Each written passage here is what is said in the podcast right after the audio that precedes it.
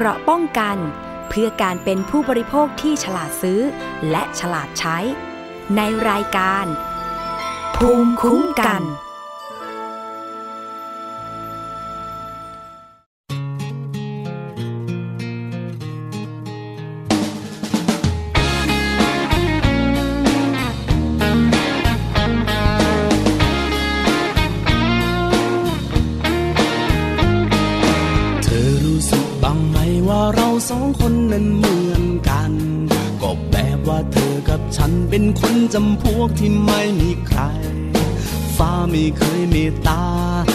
เคยส่งใครมาให้ ไม่รู้ว่านานเท่าไร หายใจทิ้งไปวันวันฝนมากี่ฝนเธอยังเดินกลางร่มคนเดียว หนาวมากี่หนาวฉันก็ยังนอนหนาวคนเดียว เธอก็เหงาฉันมันก็เหงา ต่างคนก็ยังโดดเดี่ยว โลกใบนี้ช่างเปล่าเปลี่ยวมาเกี่ยวก้อยกันไหม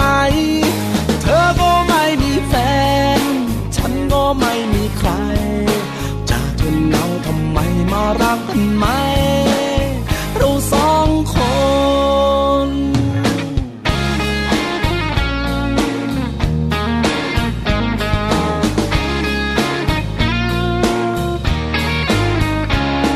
ขนาดมีเบอร์เป็นร้อยยามเหงาไม่รู้จะโทรหาใคร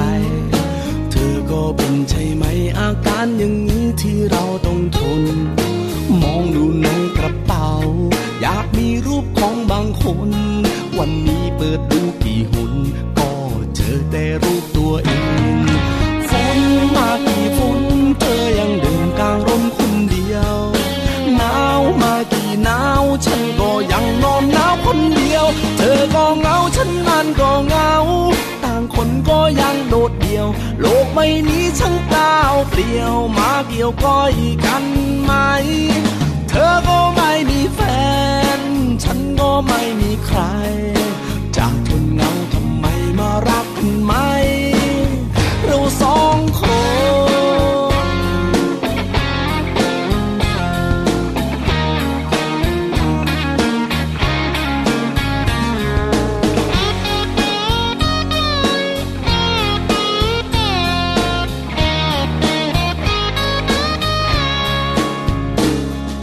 ฝนมากี่ฝน เธอยังเดินกลางร่มคนเดียว หนาวมากี่หนาวฉันก็ยังนอนหนาวคนเดียว เธอก็เหงาฉันนั้นก็เหงา ต่างคนก็ยังโดดเดี่ยว โลกใบนี้ช่างเปล่าเปลี่ยว มาเกี่ยวก้อยกันไหม เธอก็ไม่มีแฟน ฉันก็ไม่มีใครจะทนเหงาทำไมมารักกันไหม ส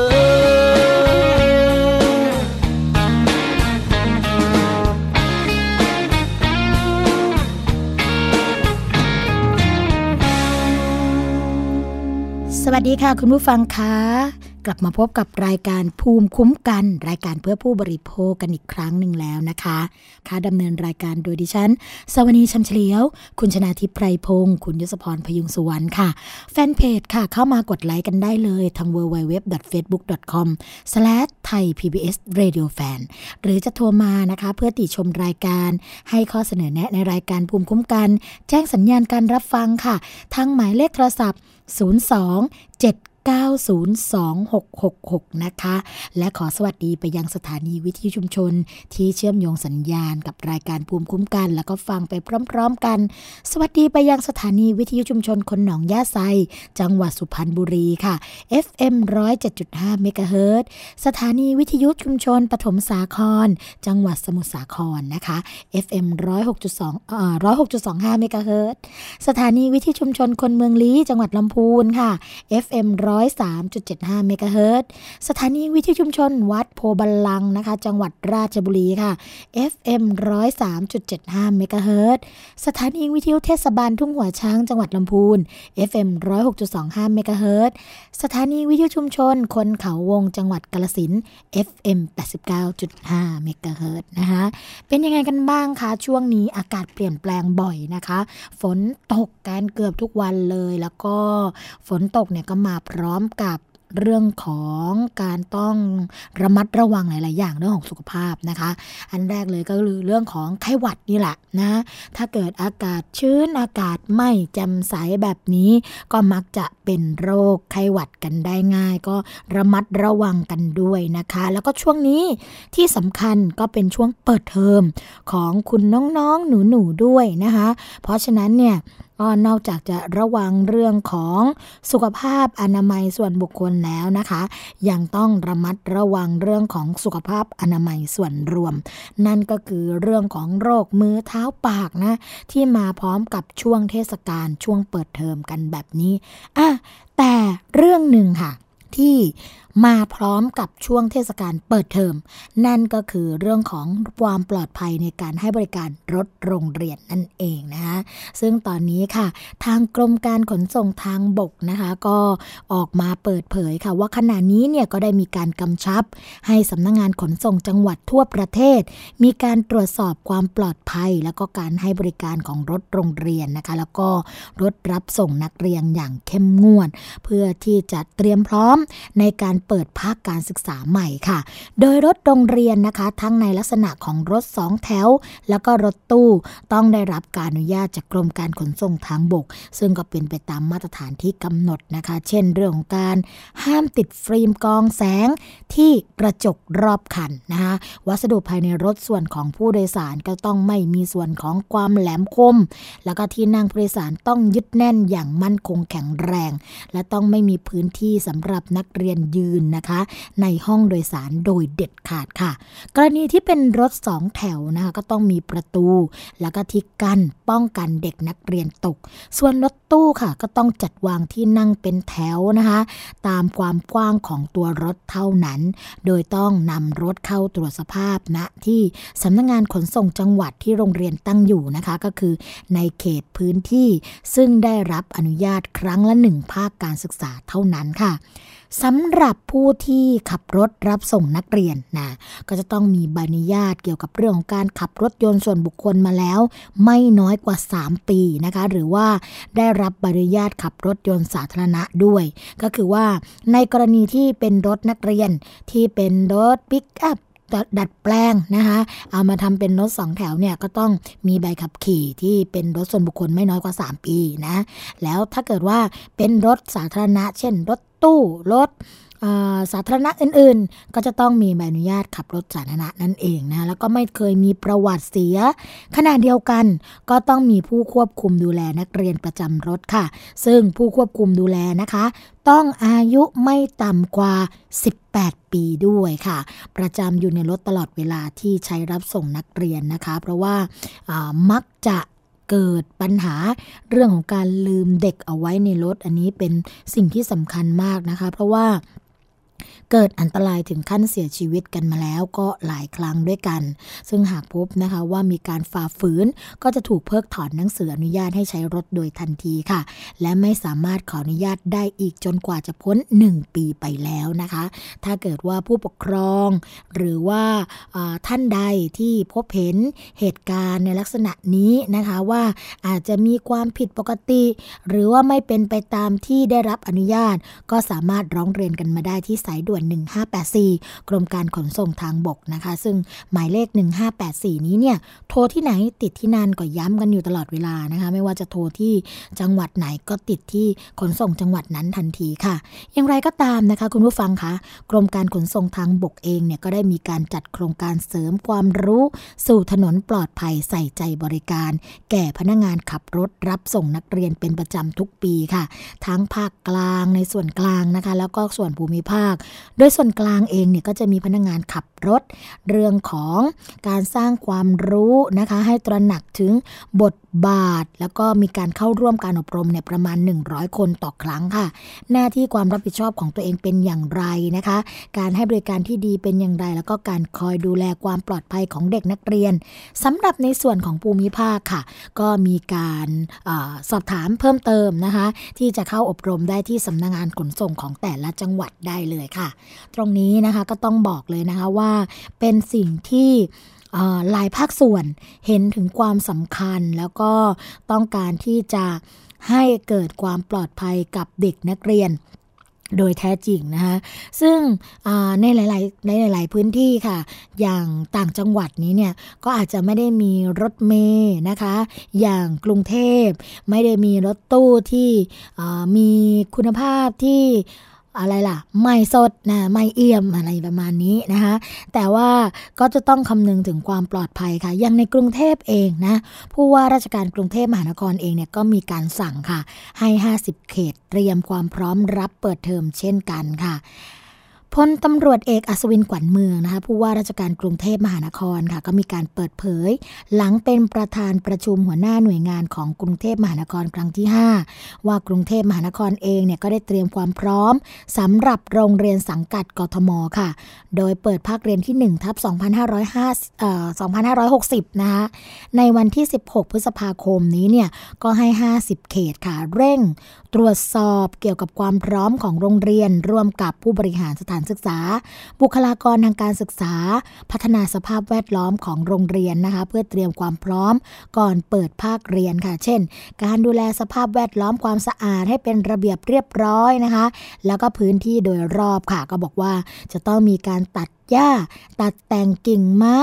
ลอกท่อระบายน้ำ ฉีดพ่นยุงนะคะ สูบสิ่งปฏิกูล แล้วก็ตรวจสอบสภาพความมั่นคงแข็งแรงของอาคารเรียน รั้วประตู แล้วก็วัสดุอุปกรณ์การเรียนการสอน อุปกรณ์กีฬา สนามเด็กเล่น ทางม้าลายนะคะ สัญญาณไฟจราจรหน้าโรงเรียนอันนี้สำคัญมาก ๆ กล้องโทรทัศน์วงจรปิดนะคะ แล้วก็สุขาพิบาลอาหารของโรงเรียนก็ต้องถูกสุขลักษณะตามมาตรฐาน อีกทั้งยังมีการตรวจสอบรถรับส่งนักเรียนด้วยนะคะ รถตู้ก็ให้อยู่ในสภาพที่พร้อมใช้งาน แล้วก็ขอความร่วมมือผู้ใช้รถจักรยานยนต์เนี่ยสวมหมวกนิรภัยทุกครั้งในการเดินทางนะคะ นอกจากนี้เองนี่ก็ยังมีการกำชับสำนักการจราจรและขนส่งกรุงเทพมหานครนะคะ ประสานตำรวจจราจร เพื่อดูแลความปลอดภัย และก็อำนวยความสะดวก เรื่องของการจราจรในช่วงเวลาการเดินทางไปกลับของนักเรียน โดยเฉพาะบริเวณที่มีการก่อสร้างแล้วก็กีดขวางทางจราจร ซึ่งก็ต้องขอความร่วมมือค่ะ กับผู้รับเหมาก่อสร้างเนี่ยต้องคืนพื้นที่ผิวถนน เช่น บริเวณถนนเพชรเกษม ถนนจรัญสนิทวงศ์นะคะถนนศรีนครินล่มเกล้า แล้วก็เส้นทางโครงการรถไฟฟ้าสายสีน้ำเงินส่วนต่อขยาย ช่วงหัวลำโพงบางแค เส้นทางโครงการรถไฟฟ้าสายสีแดงนะคะ ช่วงบางซื่อรังสิตก็เพื่อบรรเทาปัญหาการจราจรนั่นเองค่ะ อันนี้ก็เป็นเรื่องที่เรานะคะ ในฐานะผู้ปกครองค่ะ ก็ต้องช่วยกันด้วยนะคะ ไม่ได้หวังว่าทางหน่วยงานต่างๆเนี่ยจะมาดำเนินการให้กับลูกหลานเรามีความปลอดภัยเท่านั้นนะคะตัวเราในฐานะผู้ปกครองก็ต้องดูแลบุตรหลานของเราด้วยดีเหมือนกัน เริ่มจากครอบครัวก่อนนะคะ อีกเรื่องหนึ่งอย่างที่บอกไปแล้วค่ะ คุณผู้ฟังค่ะ เป็นเรื่องของสุขภาพนะคะ มีการออกมาเตือนค่ะ เรื่องของโรคมือเท้าปากระบาดในเด็กช่วงเปิดเทอมก็เรื่องนี้นะคะได้รับการเปิดเผยจากนายธนูบุญเลิศ รองผู้ว่าราชการจังหวัดสมุทรปราการค่ะ ก็บอกว่า โรคมือเท้าปากนะคะ ก็มักระบาดในช่วงฤดูฝนและก็ฤดูหนาวค่ะ โดยเฉพาะในศูนย์เด็กเล็ก แล้วก็ชั้นอนุบาล ก็เป็นกลุ่มที่ป่วยมากที่สุด ซึ่งตามปกติแล้วนะคะ โรคนี้ไม่ใช่โรคที่มีความรุนแรง ก็มักป่วยประมาณ 7-10 วัน แล้วก็หายได้เอง แต่ก็มีไวรัสบางชนิดค่ะ ที่ก่อให้เกิดอาการรุนแรงได้นะคะ ก็มีการเตือนว่า ศูนย์เด็กเล็ก แล้วก็โรงเรียนที่มีเด็กชั้นอนุบาลเนี่ยก็ควรมีการคัดกรองเด็ก ป่วย ได้แก่เด็กที่มีไข้หวัดนะคะ หรือว่ามีไข้ เด็กที่มีผื่นบริเวณฝ่ามือฝ่าเท้า หรือมีแผลในปากค่ะ ให้กลับไปพักที่บ้านหรือไปโรงพยาบาล จนกว่าอาการจะหายดีนะคะเพราะว่ามีการติดต่อกันได้ค่ะ โรคนี้เนี่ยไม่มียารักษาเฉพาะ แต่ว่าเป็นการรักษาตามอาการนะคะ เช่น ถ้าเกิดว่าพบว่าเด็กมีอาการซึม อ่อนแรง ชัก กระตุกเดินเซหอบอาเจียน ก็ต้องรีบพาไปพบแพทย์โดยด่วนค่ะ เขาบอกว่า โรคมือเท้าปากนะคะ เป็นโรคที่พบบ่อยในเด็กที่มีการระบาดทุกปีค่ะ โดยเฉพาะในช่วงที่เริ่มเข้าหน้าฝนหรือว่าช่วงเปิดเทอมนี่แหละ เป็นช่วงที่มีอัตราการระบาดของโรคนี้สูง โรคนี้เกิดจากเชื้อไวรัสค่ะคุณผู้ฟัง กลุ่มแอนเทโรไวรัสนะคะ ก็คือไวรัสที่ก่อโรคแล้วก็เจริญเติบโตได้ในที่ไม่มีอากาศการเติบโตในร่างกายของเรานะคะ ส่วนใหญ่ก็เป็นสายพันธุ์ที่ไม่ค่อยรุนแรงมากนัก เพราะฉะนั้นนะคะก็เฝ้าระวังกันไว้ดีกว่า เพราะว่าช่วงนี้เนี่ยก็เริ่มมีฝนตกกันเกือบทุกๆวันแล้วนะคะ ถ้าเกิดว่าเราไม่มีการดูแลลูกหลานของเราก็อาจจะเกิดความไม่สะดวกไม่สบายในร่างกายนั่นเองนะคะ อีกเรื่องหนึ่งค่ะเป็นความห่วงใยของกรมควบคุมโรค เรื่องของโรคหัดในเด็กนะคะ ก็เตือนผู้ปกครองค่ะว่าให้ไปรับวัคซีน พาบุตรหลานไปตรงตามกำหนดนะคะนายแพทย์เจษดาโชคดำรงสุขค่ะอธิบดีกรมควบคุมโรคก็กล่าวนะคะว่า กรมควบคุมโรคเนี่ยก็มักจะได้รับรายงานนะเกี่ยวกับเรื่องของผู้ป่วยโรคหัด ในปี 2560เนี่ยตอนนี้มีจำนวนวน 1,474 รายค่ะ คิดเป็นนะคะอัตราป่วยเท่ากับ 2.25 ต่อประชากรแสนคน ก็ไม่มีการป่วยแล้วก็เสียชีวิตจำนวนผู้ป่วยมีแนวโน้มสูงกว่าปี 2559 แล้วก็ย้อนหลังนะคะในช่วงเวลาเดียวกัน นอกจากนี้ค่ะ ระบบการเฝ้าระวังเหตุการณ์ ก็มีรายงานผู้ป่วยโรคหัด เป็นกลุ่มก้อนนะคะในรอบสัปดาห์ที่ผ่านมาเนี่ยก็ประมาณ 2 เหตุการณ์ก็คือ จังหวัดนครปถมนะมีจำนวน 8 ราย จังหวัดเชียงรายมีจำนวน 6 รายด้วยกันค่ะ การพยากรณ์โรคแล้วก็ภัยสุขภาพประจำสัปดาห์ก็คาดว่า จะพบว่ามีผู้ป่วยโรคหัดเนี่ยเพิ่มขึ้น จึงควรเฝ้าระวังนะคะ คุณผู้ผู้ฟังคะ ในเรื่องของการติดเชื้อโรคหัดอย่างต่อเนื่อง โดยโรคนี้เนี่ยจะพบในเด็กเล็ก ส่วนใหญ่เป็นเด็กที่ไม่ได้รับวัคซีนป้องกันโรคหัดค่ะ ซึ่งมีโอกาสเกิดภาวะแทรกซ้อนรุนแรง แล้วก็เสียชีวิตได้ด้วยนะคะโรคหัดค่ะจะติดต่อกันได้ง่าย โดยการหายใจเอาเชื้อโรค ซึ่งอยู่ในละอองน้ำลาย แล้วก็น้ำมูกของผู้ป่วยขณะไอจาม เข้าสู่ร่างกายนะคะ อาการของผู้ป่วยก็จะมีอาการไข้ มีน้ำมูกไหลไอ ตาแดง มีผื่นขึ้นในวันที่ 4 ของไข้ค่ะ ลักษณะผื่นนะคะก็จะเป็นนูนแดงติดกันเป็นปื้นๆค่ะ ซึ่งผื่นเนี่ย ที่ขึ้นก็จะหนานะคะ บริเวณที่ชิดขอบผมค่ะ แล้วก็กระจายไปตามลำตัว แขนขาไข้เนี่ยก็จะเริ่มลดลง สีของผื่นก็จะมีความเข้มขึ้น แล้วก็เป็นสีแดงคล้ำแล้วก็จะจางหายไปนะการป้องกันที่ดีที่สุดก็คือ ให้ฉีดวัคซีนป้องกันโรคหัด 2 ครั้ง ครั้งแรกนะคะเมื่อเด็กอายุ 9 ถึง 12 เดือนค่ะ และครั้งที่ 2 เมื่ออายุ 2 ปีครึ่ง ผู้ปกครองก็ควรควรพาบุตรหลานไปรับวัคซีนตามนัดนะคะส่วนในผู้ใหญ่ที่ไม่เคยได้รับวัคซีนค่ะ ก็ควรได้รับวัคซีน 1 เข็ม โดยให้วัคซีนเนี่ยรวมป้องกันโรคหัดคางทูมหัดเยอรมัน ก็จะช่วยป้องกันโรคหัดและก็โรคแทรกซ้อนอันตรายอื่น ๆ ที่เกิดขึ้นตามมานะคะ หากพบผู้ที่มีอาการดังกล่าวก็ให้พาไปพบแพทย์ เพื่อรักษาโดยทันที หรือว่าสอบถามค่ะที่สายด่วนกรมควบคุมโรค หมายเลขสายด่วน 1422 นะคะ อันนี้ก็เป็นสิ่งที่กรมควบคุมโรคออกมานะคะ เพื่อจะให้เด็กเนี่ยมีการป้องกันเกี่ยวกับเรื่องของตรงนี้ แต่ถ้าเกิดว่า กำลังจะไปฉีดนะไปฉีดวัคซีนก็คือยังไม่ครบกำหนดหรอก แต่ว่าเป็นก่อนเนี่ยก็ต้องสังเกตอาการทางที่ดีนะคะควรจะพาไปพบแพทย์โดยเร็ว เพราะว่าอาการแทรกซ้อนของโรคหัดนะคุณผู้ฟังมีผลทำให้เสียชีวิตได้ด้วยค่ะ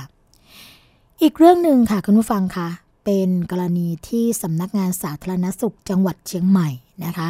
มีการสุ่มตรวจเกี่ยวกับ เรื่องของฟอร์มาลีน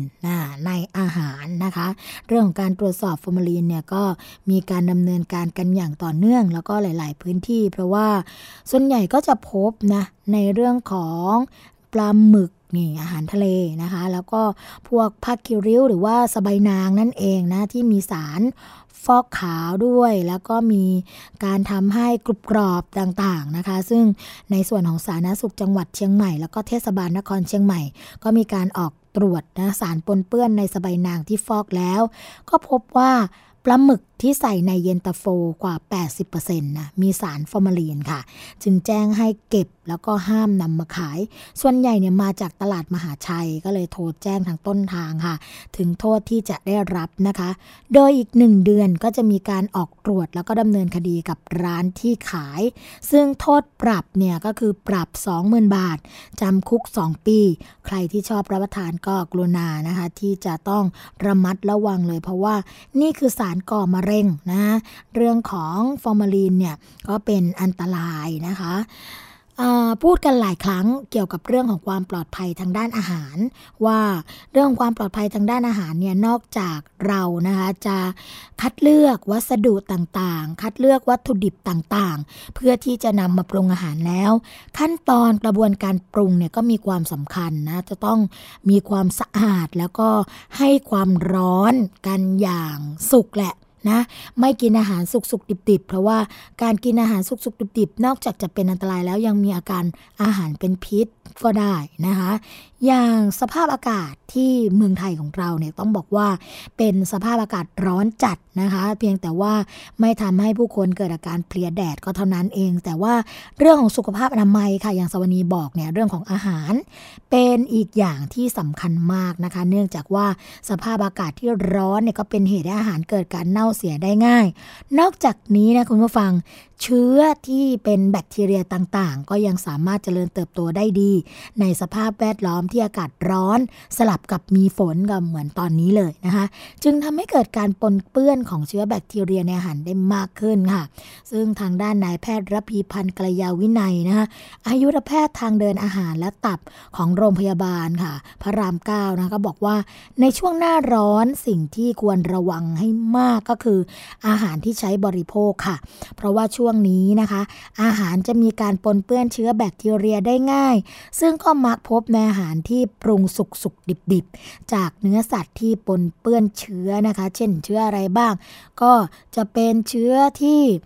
ทำให้เกิดอาการท้องเสียนั่นเอง เนื้อที่พบบ่อยๆ ก็จะเป็นเนื้อไก่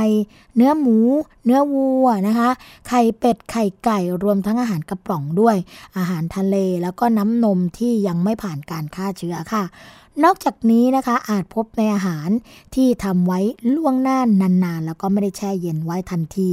รวมถ้าเกิดว่าไม่ได้อุ่นนะคะ ให้ร้อน พอรับประทานก็จะทำให้เกิดอาการติดเชื้อในร่างกายได้ค่ะ โดยโรคอาหารเป็นพิษมักจะเกิดขึ้นอย่างรวดเร็วในระยะเวลาสั้น ภายหลังจากการรับประทานอาหารนะคะ แล้วก็อาการที่พบเนี่ยก็คือ อุจจาระร่วงคลื่นไส้อาเจียนปวดท้อง เนื่องจากเชื้อโรคจะทำให้เกิดอาการอักเสบของกระเพาะ หรือว่าลำไส้เล็กนะคะ นอกจากนี้ค่ะคุณผู้ฟังบางเชื้อเนี่ยก็อาจจะทำให้มีไข้ ปวดศีรษะ ปวดเมื่อยตามเนื้อตัวด้วยนะคะ รายที่ท้องเสียมาก ๆ ก็เกิดจากการขาดน้ำแล้วก็เกลือแร่ค่ะ แล้วก็บางรายเนี่ยก็จะมีอาการรุนแรงนะคะ เนื่องจากว่ามีการติดเชื้อ แล้วก็เกิดการอักเสบที่อวัยวะต่างๆ ในร่างกาย เช่น ข้อและกระดูกถุงน้ำดี กล้ามเนื้อ หัวใจ ปอด ไตนะคะเยื่อหุ้มสมองแล้วก็มีเชื้อเข้าสู่กระแสโลหิตค่ะ ก็ทำให้เกิดภาวะโลหิตเป็นพิษนะซึ่งอาจทำให้เสียชีวิตได้ค่ะ โดยเฉพาะนะในเด็กทารก เด็กเล็ก ผู้สูงอายุ แล้วก็ผู้ที่มีภูมิคุ้มกันบกพร่องค่ะ โดยการดูแลผู้ป่วยในระยะเบื้องต้นนะคะ คุณผู้ฟังก็ควรให้ผู้ป่วยเนี่ยดื่มน้ำหรือว่าอาหารเหลว เพื่อป้องกันการขาดน้ำแล้วก็เกลือแร่ค่ะ เช่น น้ำแกงจืด น้ำหวานโจ๊ก หรือข้าวต้มใส่ซีอิ๊วนะคะน้ำปลาก็ได้ แล้วก็ให้ดื่มสารละลายน้ำตาลเกลือแร่ทุกครั้งที่ถ่ายเหลวนะคะก็ไม่ควรงดอาหารในระหว่างท้องร่วงค่ะ แต่ให้รับประทานอาหารอ่อนย่อยง่าย เช่น โจ๊กข้าวต้มผสมผัก ลา เนื้อนะคะสัตว์ต้มเปื่อย หลีกเลี่ยงนมนะคะ แล้วก็ผลิตภัณฑ์จากนมค่ะ รวมทั้งอาหารรสจัดกาแฟสุรา และไม่จำเป็นต้องกินยาหยุดถ่ายนะคะ เพราะว่าภาวะอุจจาระ ร่วงส่วนใหญ่เนี่ยจะเกิดแล้วก็หายเองได้ค่ะ แล้วก็การถ่ายอุจจาระเป็นนกลไกของร่างกาย ที่จะขับของเสียสารพิษ เชื้อโรคนะคะออกจากร่างกายค่ะ โดยการรักษาดังกล่าวเนี่ยจะทำให้ผู้ป่วยมีอาการดีขึ้นนะคะ แต่ถ้าผู้ป่วยอาการยังไม่ดีขึ้น เช่น ยังคงถ่ายเป็นน้ำจำนวนมาก ปวดเบงอยากถ่ายคล้ายถ่ายไม่หมดนะคะปวดท้องมากอาเจียนบ่อย กระหายน้ำมาก ตาลึกโหล กินอาหารหรือว่าดื่มน้ำไม่ได้มีไข้ มีภาวะปอดเป็นพิษคล้ายมีไข้นะคะแล้วก็ถ่ายเป็นมูกมีเลือดปน ต้องรีบพาผู้ป่วยไปพบแพทย์เพื่อตรวจรักษาอาการนะคะ โดยให้ใช้ยาฆ่าเชื้อหรือว่ายาปฏิชีวนะค่ะ แล้วก็ให้ใช้เฉพาะในรายที่เป็นบิด นะ กลุ่มติดเชื้อลำไส้ใหญ่นั่นเองนะ ส่วนในรายที่อุจจาระร่วงอย่างแรง หรือว่ามีอาการอื่นแทรกซ้อน ก็ให้ใช้ยาปฏิชีวนะ โดยไม่จำเป็นนะว่าอาจจะเอ่อคือยาปฏิชีวนะเนี่ยถ้าเกิดใช้โดยไม่จำเป็นก็จะกระตุ้นให้เกิดการแพ้แล้วก็การดื้อยาได้นะคะ ดังนั้นก็ต้องอยู่ในการดูแลของแพทย์ค่ะ ในช่วงอากาศร้อนนี้ทุกคนก็ควรระมัดระวังเรื่องอาหารที่รับประทานด้วยนะคะ ควรทานอาหารที่สุกปรุงใหม่ๆ แล้วก็ผลไม้เนี่ยก็ควรปอกใหม่หรือว่าปอกเองค่ะ หลีกเลี่ยงอาหารสุกๆ ดิบๆ แล้วก็อาหารที่เหลือไว้ แต่ว่าไม่ได้แช่เย็น อุ่นร้อนไม่ทั่วถึงนะคะนี่ก็หลีกเลี่ยงได้ก็หลีกเลี่ยงซะ เพื่อสุขภาพอนามัยที่ดีของคุณแล้วก็คนในครอบครัวนะคะ เป็นห่วงจริง ๆ ค่ะ เพราะว่าต้องบอกว่า เรื่องของปากเรื่องท้องเรื่องของการบริโภคเนี่ยเป็นสิ่งที่สำคัญมาก แล้วก็ก่อให้เกิดความไม่ปลอดภัยในชีวิตเราเนี่ยเยอะมากนะคะ อย่างเรื่องง่าย ๆ ซึ่งบางทีเนี่ยเราอาจจะไม่รู้หรือว่ามีความเข้าใจผิดนะนั่นก็คือเรื่องของนมเปรี้ยวนี่แหละคุณผู้ฟัง เขาบอกว่านมเปรี้ยวไม่เหมาะสำหรับเด็กเล็กนะคะ เพราะว่ามีส่วนผสมของน้ำตาลซูโครสสูงมาก ซึ่งเด็กเนี่ยจะได้รับน้ำตาลมากกว่านมหวานหลายเท่าด้วยกัน ซึ่งในทางกายภาพเนี่ยต่อมรับรสหวานของเด็กก็จะพัฒนาเร็วกว่าต่อมรับรสอื่นๆนะคะเพราะว่าเด็กติดใจในรสหวาน ก็จะรู้สึกอิ่มจากการได้รับน้ำตาลมากก็จะไม่ยอมกินอาหารมื้อหลักค่ะ นอกจากนั้นนะคะน้ำตาลในนมเปรี้ยว ก็ยังทำให้ฟันผุได้เช่นเดียวกับการกินขนมหวาน บางครั้งเนี่ยเราเห็นว่าเป็นนมนะคะก็ให้ลูกให้หลานดื่มกันไป โดยที่บางทีไม่ทราบเลยด้วยซ้ำนะคะว่าก่อนหนึ่งขวบเนี่ยห้ามป้อนนมวัวหรือว่านมเปรี้ยวค่ะ เพราะว่ามีโปรตีนโมเลกุลใหญ่ สามารถกระตุ้นให้ลูกของเราลูกหลานของเรานะคะเป็นภูมิแพ้ได้ แล้วก็ทำให้เด็กเนี่ยมีน้ำมูกย้อยป่วยบ่อย แล้วก็ในอนาคตก็อาจจะเป็นโรคภูมิแพ้นั่นเองค่ะ เพราะฉะนั้นนะคะส่งเสริมสนับสนุนกันเลยสำหรับคุณแม่ที่มีลูกน้อยเพิ่ง แรกเกิดนะคะเพิ่งคลอดเนี่ยก็ควรที่จะดื่มนมแม่อย่างเดียวอย่างน้อย 6 เดือนนะคะหรือว่าถ้าเกิดว่าคุณแม่ไม่มีน้ำนมจริง ๆ ก็ต้องเลือกนมผง หรือว่านมผสมชนิดที่เป็นรสจืดนะคะแทนรสหวาน เพราะว่ารสหวานเนี่ยเป็นอันตรายจริง ๆ นะคะ ช่วงแรกของรายการภูมิคุ้มกัน เดี๋ยวเราคงจะพักกันไว้สักครู่หนึ่งเดี๋ยวมาพบกับช่วงที่ 2 ของรายการ พร้อมกับเรื่องราวดีๆ ที่สวนีนำมาฝากเช่นเคย พักกันไว้สักครู่ค่ะ เกราะป้องกัน เพื่อการเป็นผู้บริโภคที่ฉลาดซื้อ และฉลาดใช้ ในรายการ ภูมิคุ้มกัน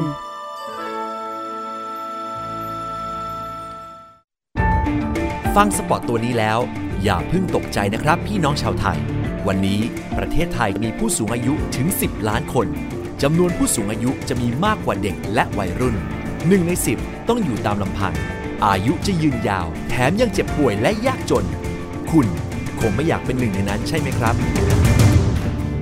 เตรียมตัวให้พร้อมตั้งแต่วันนี้ หัวใจไม่มีวันชรา ไทย PBS ติดปีกความคิด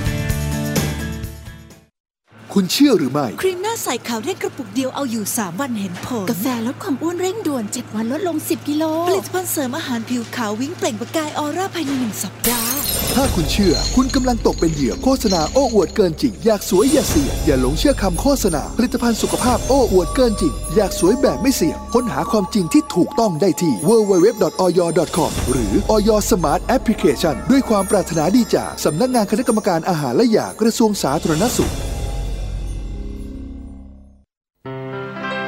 เกราะป้องกัน เพื่อการเป็นผู้บริโภคที่ฉลาดซื้อ และฉลาดใช้ ในรายการ ภูมิคุ้มกัน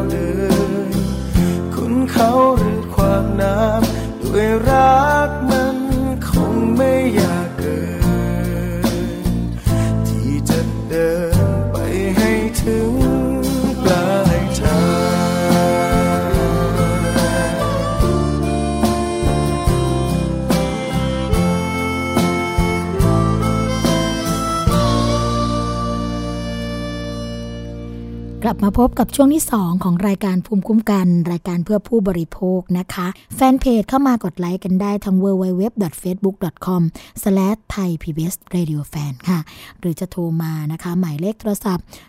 02 7902666 ค่ะ เบอร์นี้นะคะโทรมาเพื่อที่จะพูดคุยกัน ให้ข้อเสนอแนะในรายการภูมิคุ้มกันก็ได้ ต้องการที่จะฟังประเด็นไหนนะคะ ให้เรานำเสนอประเด็นไหนก็แจ้งกันเข้ามาค่ะ เราก็จะ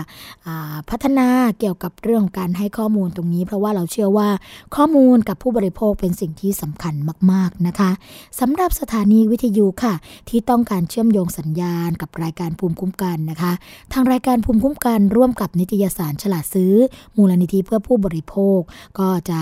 มอบนิตยสารฉลาดซื้อให้เดือนละหนึ่งเล่มฟรี โดยที่ไม่เสียค่าใช้จ่ายใด ๆ ทั้งสิ้นนะคะ นิตยสารฉลาดซื้อเนี่ยจะเป็นนิตยสารรายเดือนค่ะคุณผู้ฟังคะก็จะมีสโลแกนนะคะคือ ฉลาดซื้อ ฉลาดคิด ฉลาดใช้ชีวิตในยุคบริโภคนิยม เพราะว่ายุคนี้สมัยนี้เนี่ยก็ต้องบอกว่า เป็นยุคที่ข่าวสารข้อมูลมีความสำคัญมาก ๆ อย่างกรณีที่หลายคนนะคะกำลังติดตามอยู่แล้วก็ชอบที่จะพูดถึงกันในขณะนี้นั่นก็คือกรณีที่เป็นของกระทะโคเรคิงนั่นเองนะซึ่งตอนนี้เนี่ยพาณิชย์เองก็ออกมาที่จะรับแก้ไขปัญหา แต่ก็ออกมาพูดถึงข้อจำกัด ตรงนี้ด้วยนะคะ ซึ่งรายงานข่าวจากสำนักงงานคณะกรรมการคุ้มครองผู้บริโภคค่ะ หรือว่าสคบก็มีการเปิดเผยว่า ในวันจันทร์ที่ 15 พฤษภาคมที่ผ่านมานะคะสคบก็มีการส่งตัวอย่างกระทะโคเลคิง ที่มีการโฆษณา โดยอ้างว่าได้เคลือบสารต่างๆ ถึง 8 ชั้นด้วยกันเพื่อให้กระทะเนี่ย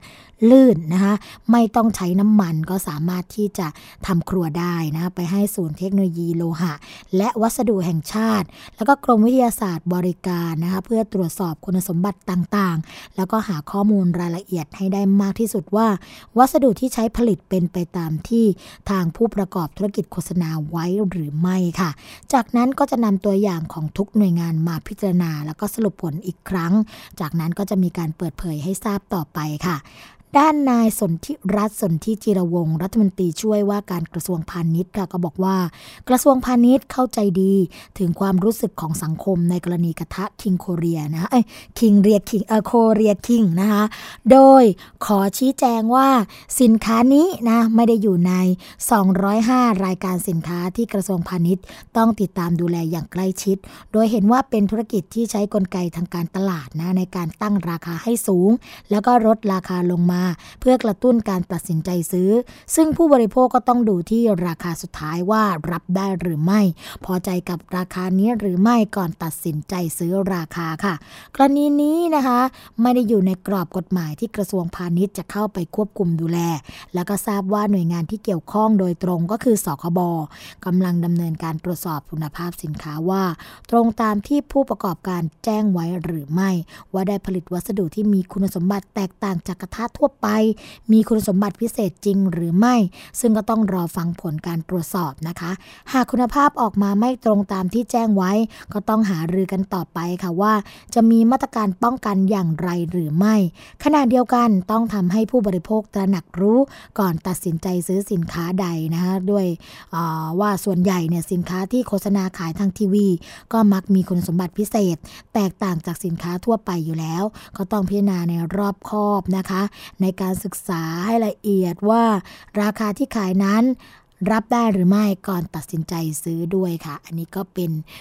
การให้สัมภาษณ์ของรัฐมนตรีช่วยว่าการกระทรวงพาณิชย์นั่นเองค่ะ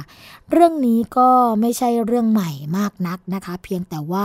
สินค้าอาจจะมีการเปลี่ยนไปตามสภาพหรือว่าความนิยมของแต่ละกลุ่มแต่ละบุคคล อย่างกระทะนี่ก็อาจจะเป็นกลุ่มแม่บ้านนะคะที่ประกอบอาหารรับประทานกันเอง แล้วก็ไปซื้อมาใช้นะคะแล้วก็ปรากฏว่าไม่เป็นไปตามามโฆษณา แต่ว่าก่อนหน้านี้นะซึ่งทางมูลนิธิเพื่อผู้บริโภคเอง ก็เคยรับเรื่องร้องเรียนนั่นก็คือ กรณีของชุดชั้นในที่อ้างว่ารักษาโรคได้นะคะ อ้างว่าสามารถที่จะรักษาโรคนู้นโรคนี้เบาหวานความดันหัวใจโรคไตโรคตับ ใส่ชุดชั้นในแล้วรักษาหายนะคะเป็นชุดชั้นในที่วิเศษ อลังการมาก แต่ปรากฏว่าพอนำมาใส่เท่านั้นเองนะ โรคที่เป็นอยู่เนี่ยก็รุมเร้า เพราะว่าไม่ได้รับประทานยาที่คุณหมอสั่งนะคะ ก็คือพอใส่ชุดชั้นในปุ๊บ ก็หยุดยาทั้งหมดเลยนะ โรคก็รุมเร้ากันขึ้นมาแถมมีแถมอีกหนึ่งโรคด้วยก็คือต่อมน้ำเหลือง ที่ใต้รักแร้อักเสบ เพราะว่าชุดชั้นในที่ใส่เนี่ยคับแน่นแล้วก็ฟิตเกินไปนะคะทำให้ไปบีบเอาต่อมน้ำเหลือง พอไปบีบเอาต่อมน้ำเหลืองปุ๊บเนี่ยก็เลยทำให้เกิดอาการอักเสบแล้วก็ติดเชื้อนะคะ ต้องไปรักษากันอีกยาวนาน ซึ่งตรงนี้เนี่ยก็เป็นเรื่องของสติจริงๆนะคุณผู้ฟัง ว่าอะไรก็ตามที่โฆษณาเกินจริง โฆษณาว่ารักษาโรคนั้นโรคนี้แล้วหาย แล้วก็เสียเงินเสียทองกันไปเป็นหมื่นเป็นแสนเนี่ยให้ระวังเอาไว้เลย ไม่อย่างนั้นเนี่ยเขาคงไม่มีโรงพยาบาลเพื่อเอามารักษาผู้ป่วยใช่ไหมคะ ถ้าเกิดเราใช้อาหารเสริมหรือว่าผลิตภัณฑ์ต่างๆ เหล่านี้เนี่ยแล้วหายจากโรคก็คงจะไม่ต้องมีคุณหมอกัน ก็เตือนกันไว้นะคะคุณผู้ฟังเกี่ยวกับเรื่องนี้เนี่ยสำคัญมากๆ เพราะนอกจากเสียเงินเสียทองแล้วยังเสียสุขภาพด้วยค่ะ อีกอันนึงนะคะเป็นเรื่องที่เราก็พยายามเตือนกันอยู่อย่างสม่ำเสมอ นั่นก็คือเป็นเรื่องของความสวยความงามค่ะ ตอนนี้นะคะก็มีเรื่องของการสักการสักลายต่างๆ เพ้นสีต่างๆ บนร่างกายของเราเนี่ย แต่ปรากฏว่า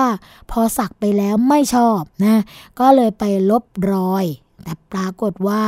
กลายเป็นแผลแล้วก็มีหนองเยิ้มไปหมดเลยนะคะ เป็นอีกหนึ่งเรื่องที่เป็นอุทาหรณ์เตือนผู้ที่นิยมการสักร่างกายค่ะ โดยเฉพาะสาวๆนะคะว่าเมื่อใดที่ต้องการลบรอยสัก อาจต้องเจอกับประสบการณ์ที่สุดสยองเขาว่าอย่างนั้นนะคะ ล่าสุดรายการหนึ่งค่ะ ซึ่งเป็นรายการทางสถานีโทรทัศน์ ก็มีการนำเสนอเรื่องราวของนักศึกษาสาว มหาวิทยาลัยแห่งหนึ่งในภาคอีสานค่ะ ที่มีการสักรูปดอกกุหลาบกลางหน้าอกนะคะ ต่อมามาเนี่ยก็อยากไปลบรอยสัก ก็เลยตัดสินใจไปลบรอยสักที่ร้านแห่งหนึ่ง นักศึกษารายนี้ก็กล่าวว่า ตอนแรกนะคะที่ลบเสร็จก็รู้สึกแสบแผลมาก ต่อมารอยสักก็เริ่มลอกค่ะ แต่ก็จะมีหนองไหลออกมาด้วย สุดท้ายกลายเป็นแผลนูน ตอนนี้ก็ยังต้องรักษาต่อไปนะคะดูจากสภาพแล้วเนี่ยก็คือ รอยสักหลุดลอกจริงคุณผู้ฟัง แต่หลุดลอกออกไปทั้งหนังเลยนะคะหนังตรงบริเวณหน้าอกเนี่ยหลุดออกไป แต่กลายเป็นแผลนูนขึ้นมานะคะ เหมือนกับเป็น ปุ่มอะค่ะ เวลาเราไปปลูกฝีนึกออกใช่ไหมคะคุณผู้ฟังก็จะเป็นบริเวณนั้น แต่อันนี้เนี่ยก็จะเป็นแผลลักษณะคล้ายๆ กับรอยสักที่สักเอาไว้เดิมอะค่ะ ก็ไปหาดูได้นะคะ ใน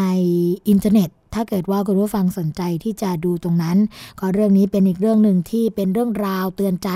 ให้กับคนที่ชอบสัก ก็ต้องคิดให้ดีก่อนตัดสินใจจะสักลายนะคะเพราะว่าวันใดวันหนึ่งถ้าเกิดเราอยากลบขึ้นมาเนี่ยอาจจะไม่ใช่เรื่องง่าย แล้วก็เป็นเรื่องที่สร้างความปวดร้าวในใจเราไปด้วยนะคะเพราะว่าแผลเป็นนี้ก็ติดที่ตัวเราไปนะคะ อีกเรื่องหนึ่งค่ะคุณผู้ฟังคะเป็นเรื่องของสุขภาพกันบ้างนะคะ สุขภาพเกี่ยวกับเรื่องของการใช้สิทธิ์บัตรทองนะคะ ตอนนี้เองเนี่ย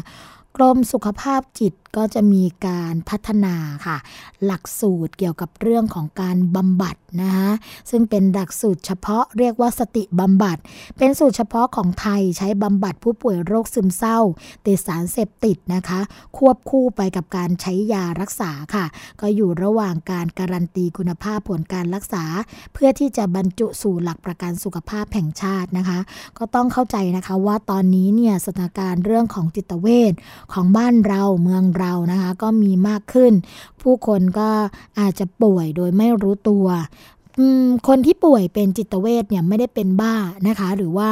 ไม่ได้เป็นโรคจิตแต่อย่างใด แต่ว่าเป็นภาวะหนึ่งของร่างกายค่ะที่อาจจะต้องได้รับการบำบัดการดูแลรักษา ซึ่งการบำบัดดูแลเนี่ยก็มีหลากหลายวิธีนะคะอาจจะมีการพูดคุยกับแพทย์ผู้เชี่ยวชาญ หรือว่านัก จิตเวชนะคะผู้เชี่ยวชาญดูแลตรงนี้เนี่ยก็สามารถที่จะรักษาให้หายได้ หรือบางรายก็อาจจะต้องมีการให้ยาประกอบหรือว่าใช้ยาร่วมด้วย แต่ว่าคนที่เป็นผู้ป่วยทางด้านจิตเวชนะคะก็จะต้องงด สารเสพติดต่างๆ ที่จะ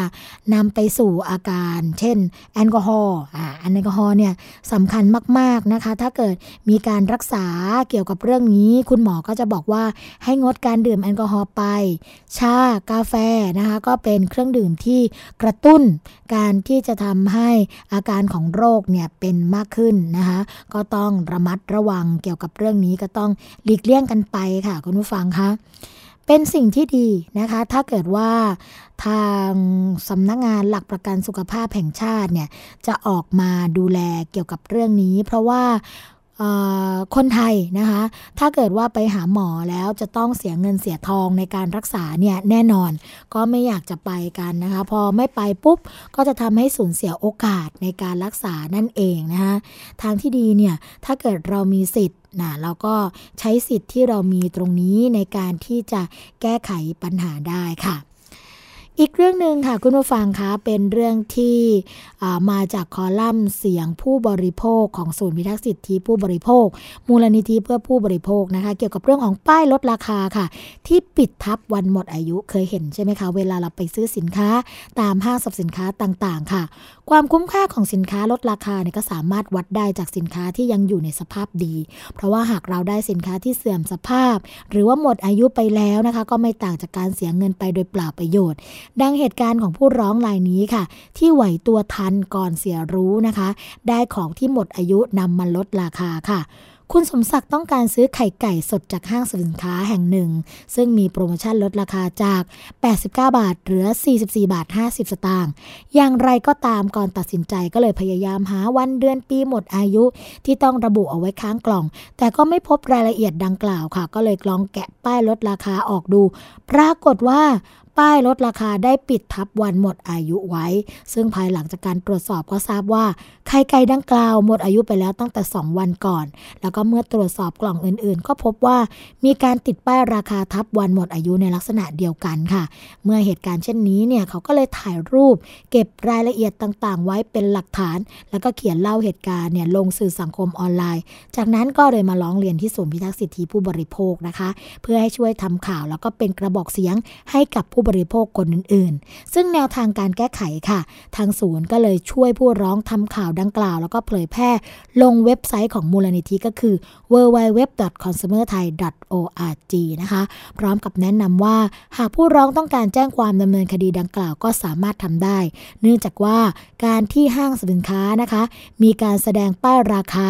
โดยปิดทับวันเดือนปีที่ผลิตหรือหมดอายุ เพื่อให้ผู้บริโภคเข้าใจผิด เข้าข่ายการช่อโกงประชาชนค่ะ ซึ่งมีความผิดตามกฎหมายมาตรา 343 โดยมีโทษจำคุก 5 ปี แล้วก็ปรับไม่เกิน 10,000 บาท หรือทั้งจำทั้งปรับค่ะ อย่างไรก็ตามนะคะสำหรับกรณีนี้ผู้ร้องเนี่ยก็ไม่ได้ต้องการแจ้งความแต่กรณีใด ๆนะคะ เพียงแต่ต้องการแจ้งข่าวผ่านสื่อสังคมออนไลน์ เพื่อเตือนให้ผู้บริโภคคนอื่น มีความระมัดระวังในการเลือกซื้อสินค้าเท่านั้นเองค่ะ อันนี้ก็เป็นเรื่องของการเตือนสติซึ่งกันและกันนะคะ เพราะว่าบางทีเนี่ยเราอาจจะเห็นการลดราคาของสินค้าต่างๆ มากมายวางกันเต็ม ห้างสรรพสินค้าไปหมดเลยก็ต้องการที่จะนำมารับประทานหรือนำมาซื้อไปใช้ที่บ้านนะแต่เอ๊มองไปมองมาไม่มีวันเดือนปีที่ผลิตหรือวันหมดอายุ แต่พอแกะดูอ้าว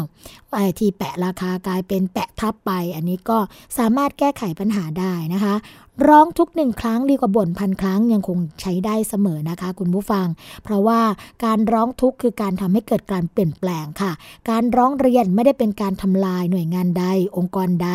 หรือใครบุคคลใดบุคคลหนึ่งนะคะ แต่การร้องเรียนเนี่ยทำให้เกิดการเปลี่ยนแปลงไปสู่สังคมวงกว้างค่ะ อย่างกรณีนี้นะคะที่คุณสมศักดิ์เนี่ยไปร้องเรียนกับทางศูนย์พิทักษ์สิทธิผู้บริโภค เรื่องของป้ายลดราคาปิดทับวนหมดอายุ แล้วก็มีการเผยแพร่ไปในสังคมออนไลน์ต่างๆ เผยแพร่ไปในเว็บไซต์นะคะ โดยเฉพาะเว็บไซต์ของทางมูลนิธิเพื่อผู้บริโภคเนี่ยก็สามารถทำให้บุคคลอื่น หรือผู้อื่นพอมาอ่านปุ๊บเนี่ย อ้าว เอ๊เวลาไปซื้อสินค้าลองดูซิว่า ราคาที่แปะอยู่นี้ แปะทับป้ายวันเดือนปีที่ผลิตหรือวันหมดอายุหรือเปล่านะคะ ก็สามารถที่จะแกะดูได้นะคุณผู้ฟัง เพราะว่าบางทีเนี่ยเราไม่มีทางทราบเลยค่ะ เพราะว่า เขาแปะเขาแปะเอาไว้ไงปิดเอาไว้ใช่ไหมคะแล้วอาจจะเกิดการเข้าใจผิดก็ได้ว่า สินค้าตัวนี้ยังไม่หมดอายุยังใช้งานได้ตามปกติ หรือว่ารับประทานได้ตามปกติอะฝากกันไว้นะคะว่า เข้าข่ายฐานช่อโกงประชาชนค่ะ มีความผิดตามกฎหมายนะคะจำคุก 5 ปี แล้วก็ปรับไม่เกิน 1 0,000 บาท หรือทั้งจำทั้งปรับค่ะ สามารถแจ้งความกันไปได้ด้วยนะคะ แต่ว่าการแจ้งความเนี่ย ก็ให้จำไว้ว่า ต้องแจ้งแบบร้องทุกข์กล่าวโทษนะคะถ้าเกิดต้องการให้ทางเจ้าหน้าที่ดำเนินการกับผู้ที่มีส่วนเกี่ยวข้อง เพราะว่าถ้าเกิดแจ้งเป็นแบบบันทึกประจำวันเอาไว้เนี่ยก็เป็นการแจ้งเพื่อที่ให้รับทราบเฉยๆนะคะว่าเคยเกิดเหตุการณ์นี้มีเหตุการณ์นี้เกิดขึ้น แต่ถ้าเกิดต้องการให้เกิดการแก้ไข เกิดการดำเนินการทางคดีให้ถึงที่สุด ก็ต้องแจ้งแบบร้องทุกกล่าวโทษ ซึ่งการแจ้งความตรงนี้ต้องแจ้งภายในระยะเวลา ไม่เกิน 90 วันนะคะหลังจากที่รับทราบถึงความเสียหาย เพราะว่าถ้าเกิดเกินไปเนี่ยก็จะหมดอายุความและนะคะวิธีการอีกอย่างหนึ่งในการเก็บหลักฐานก็คือเรื่องการถ่ายรูปค่ะ ถ่ายรูปเนี่ยก็สำคัญมากนะคะ เพราะว่าเป็นหลักฐานชี้ชัดให้เห็นเลยว่า โอ้ มีการกระทำความผิดอย่างจริง ๆ นะคะ มาถึงช่วงสุดท้ายของรายการภูมิคุ้มกันกันแล้วค่ะคุณฟังคะ เราพบกันทุกวันจันทร์ถึงวันศุกร์นะคะ เวลา 11นาฬิกาถึง 12นาฬิกาค่ะดำเนินรายการโดยดิฉันสวนีชำเฉลียว คุณชนาทิพย์ไพรพงศ์คุณยศพรพยุงสุวรรณนะคะ ฟังและดาวน์โหลดรายการได้ค่ะ ทั้ง www.thaipbsonline.net ค่ะ และแอปพลิเคชันไทย PBS นะคะ พบกับรายการภูมิคุ้มกัน และสวนีกันได้ใหม่ในวันต่อไปค่ะสำหรับวันนี้ สวัสดีค่ะ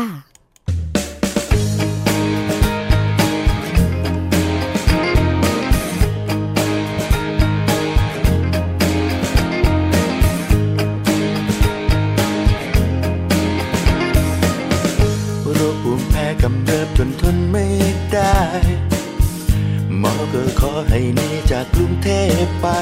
พี่เลือกมาจังหวัดนี้เพราะเห็นว่าอากาศดี กว่าที่ใด แน่ใจนะว่ามาเพื่อรักษาตัว ผู้ชายจากกรุง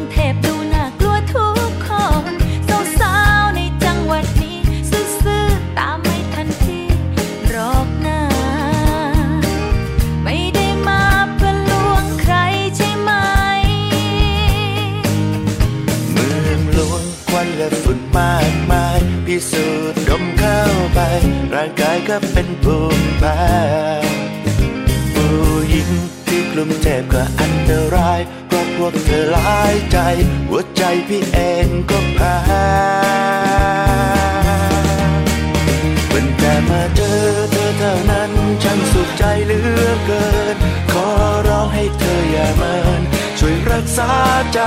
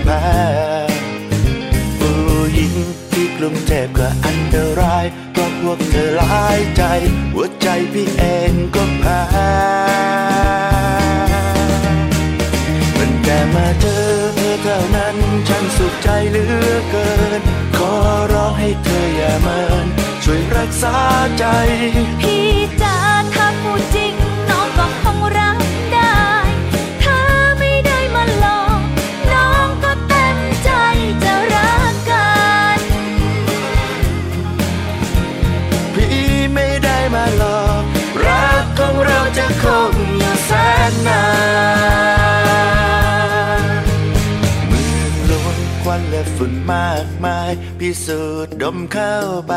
ร่างกายก็เป็นภูมิแพ้ผู้หญิงที่กรุงเทพก็อันตราย เพราะพวกเธอหลายใจ หัวใจพี่เองก็แพ้มันแต่มาเจอเธอเท่านั้นฉันสุขใจเหลือเกิน ขอร้องให้เธออย่าเมินช่วยรักษาใจ พี่จ๋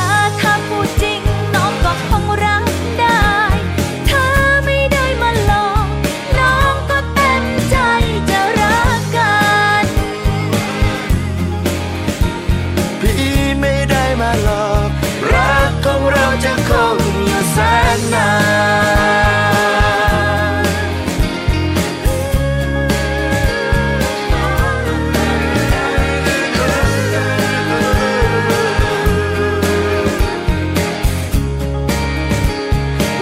ยังเราจะคงอยู่แสนนานเกราะป้องกัน เพื่อการเป็นผู้บริโภคที่ฉลาดซื้อ และฉลาดใช้ ในรายการ ภูมิคุ้มกัน